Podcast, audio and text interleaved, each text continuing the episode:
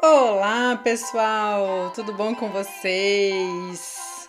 Estamos lendo. Aqui quem fala é Júlia. Estamos lendo o livro Quando Me Conheci de Jorge Bucay. Estamos no finalzinho do livro. Ai, já vai dando aquele apertozinho no coração, porque foi uma delícia ler esse livro com vocês.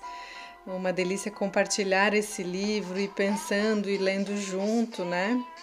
Espero que vocês estejam gostando. Estamos na página 193, capítulo 19, e vamos começar a falar então do vínculo íntimo. Olha que interessante, né? Muito legal falar desse vínculo íntimo, porque a gente vai desenvolvendo vários vínculos na vida, mas de uma forma íntima não são tantos, né? Vamos ver o que ele nos diz. Com uma frase inicial de Virginia Satir, que diz: estar em contato íntimo não significa viver feliz eternamente. É se comportar com honestidade, compartilhar sucessos e frustrações. É defender a integridade, alimentar a autoestima e fortalecer relações com os que o rodeiam. O desenvolvimento desse tipo de sabedoria é uma busca que dura toda a vida e requer, entre outras coisas, muita paciência. Muito bem, Virginia Satir. Vamos ver então o que ele vai trazer neste capítulo. Em suas origens, o termo vínculo e afeto remetem a conceitos ou ações que podem ser tanto negativos quanto afirmativos, ou seja, designam conceitos neutros. Nenhum deles deixa claro se o laço com outro é positivo ou negativo. Então, devemos entender que o amor é um vínculo afetivo, que o ódio também o é e que tanto o prazer de, de encontro, do encontro quanto a dor da separação nos vinculam afetivamente. A partir de agora, trataremos quase com exclusividade dos vínculos interpessoais, que, segundo Rousseau, são a fonte do desenvolvimento individual genuíno e primitivo, deixando de lado os vínculos que estabelecemos com o metafísico, Deus, a força cósmica ou a natureza, e também a forma de, de nos relacionarmos com os objetos, obras de arte, uma casa, uma joia e com situações, casamentos, trabalhos, viagens. Pode-se dizer que estabelecemos com as pessoas dois tipos de relações. De um lado estão os vínculos cotidianos, sem muita importância, que prefiro não chamar de encontro, mas de cruzamento. O caminho de um homem e de uma mulher se aproximam até que quase conseguem se tocar. Eles se relacionam, mas nesse mesmo momento de união começam a se afastar até que não se veem nunca mais. Cruzaram-se sem se encontrar. Existem outros vínculos mais intensos e mais duradouros. Dois caminhos que se juntam e durante algum tempo compartilham um percurso, caminhando lado a lado. Gosto de chamar esses encontros, quando conseguem ser transcendentes além de profundos, de vínculos íntimos. Sempre digo que a vida é uma transação não comercial, uma transação pura e simples na qual damos e recebemos. A intimidade está muito relacionada com aquilo que dou e com o que recebo, e isso é algo que às vezes demoramos a aprender. O mundo está cheio de pessoas que não sabem dar nada e vivem reclamando de tudo, mas também há aquelas que doam todo o seu tempo sem permitir que lhe deem nada, acreditando que o seu sacrifício, que com seu sacrifício estão contribuindo para manter o vínculo. Se soubessem como é ruim estar ao lado de alguém que não se permite receber, ficariam surpresas. Uma coisa é não pedir nada em troca do que dou, e outra é que é me negar a receber o que me oferecem porque decidi que não mereço isso. No fundo, a mensagem que chega ao outro é: o que você está me oferecendo não me serve, você não sabe. O que é seu não vale a pena, ou sua opinião não me importa. É preciso conhecer o dano que causamos quando nos negamos repetidamente a receber o que querem nos dar de coração.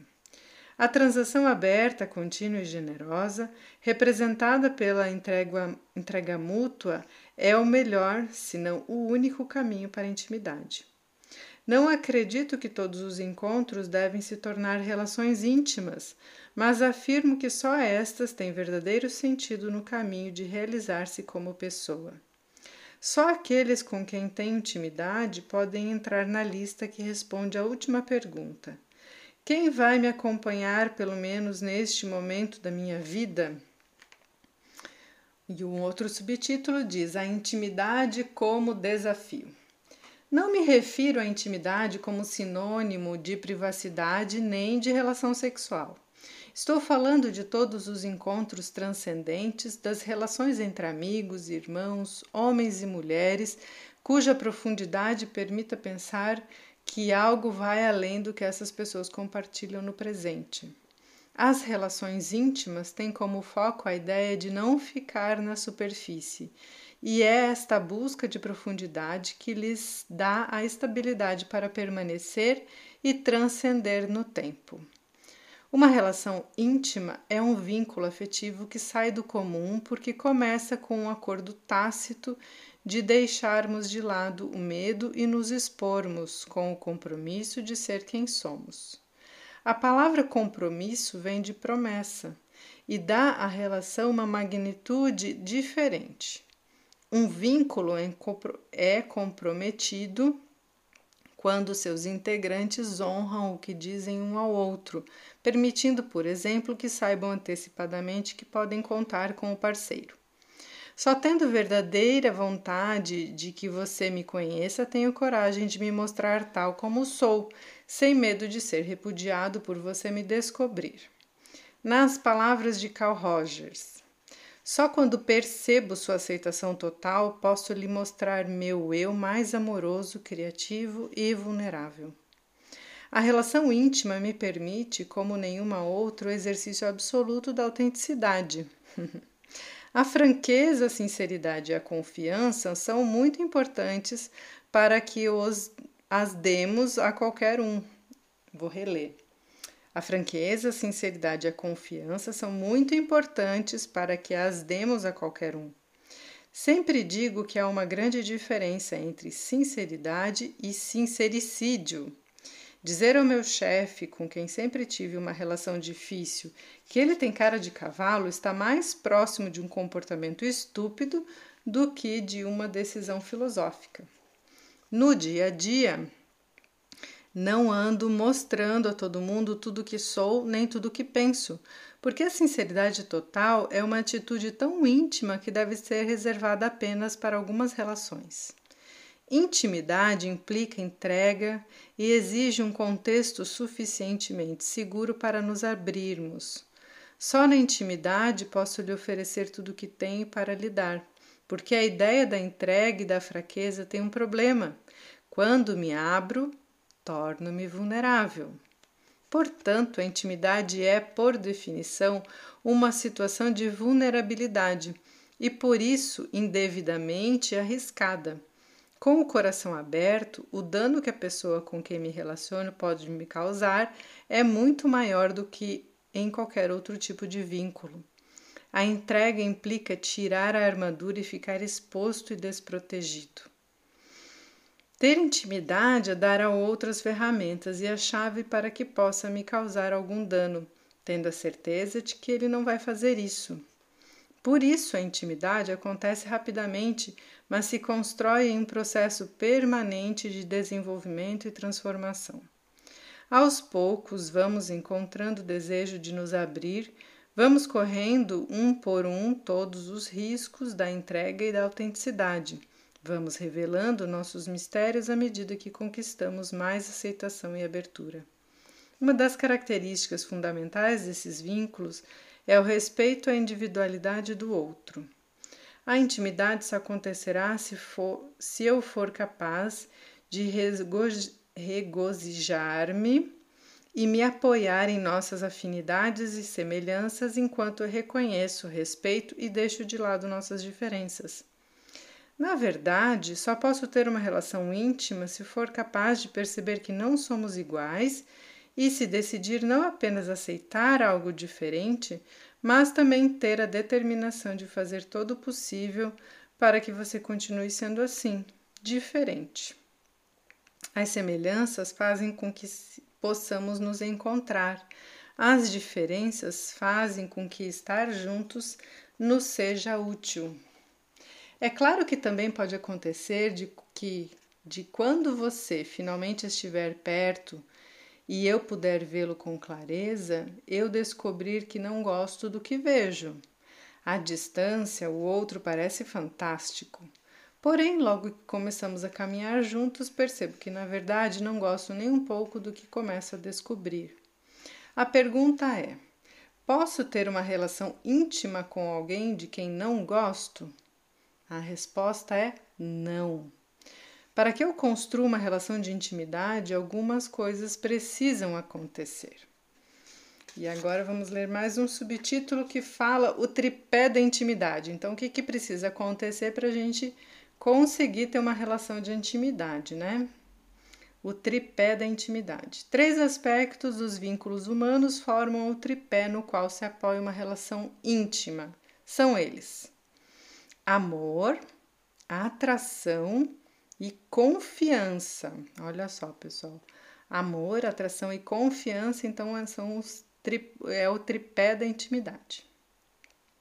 Podemos estudar e trabalhar para nos comunicarmos melhor, para respeitar o outro, para abrir, abrir o coração. Mas há coisas que não se aprendem porque não são feitas, simplesmente acontecem. Há coisas que têm que acontecer e não podemos decidir se elas acontecerão. Para aceitar esse desafio, devemos reconhecer que o amor, a atração e a confiança são coisas que ocorrem ou não. E que, se não ocorrem, a relação pode ser boa, mas não será íntima nem transcendente. E isso não seria tão duro se, para que a intimidade perdure, o tripé em que a relação se apoia não devesse permanecer firme. Como todos os tripés, um dos pés se quebrar, tudo o que está apoiado nele irá ao chão.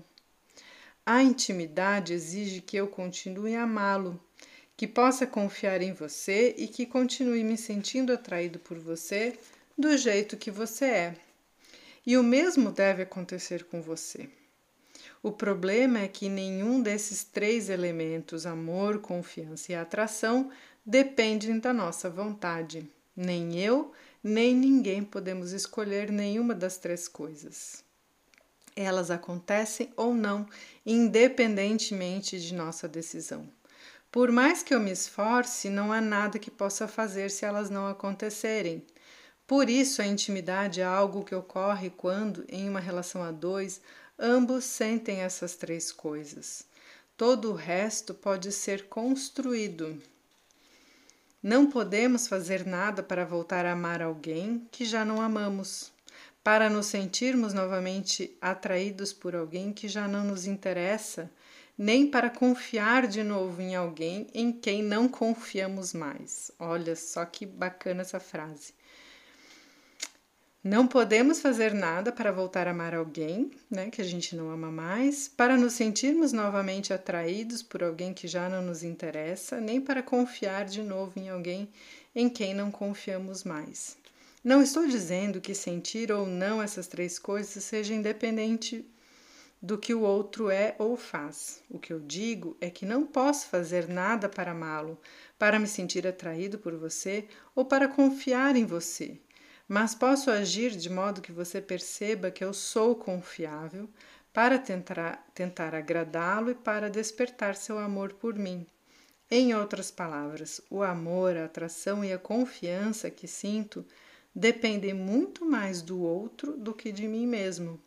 Até aqui falamos do amor e voltaremos a ele, mas agora quero tratar de outros dois pés. E depois ele vai falar da atração e da confiança. Mas a gente vai parar o áudio por aqui. Espero que vocês estejam gostando. Eu acho que são três fatores que a gente não domina, né? O amor, a atração e a confiança são coisas que vão acontecendo e quando não acontece, acho que não tem culpa, não tem ninguém que possa, não é uma característica X ou Y, né? São coisas de pele, coisas que vão se encaixando, né? E, enfim, mas bem interessante saber que ele traz esse, esses três fatores como tripé para intimidade, né? Espero que vocês tenham boas reflexões, que fiquem pensando aí nos relacionamentos atuais, naqueles que também já foram. E até o próximo áudio.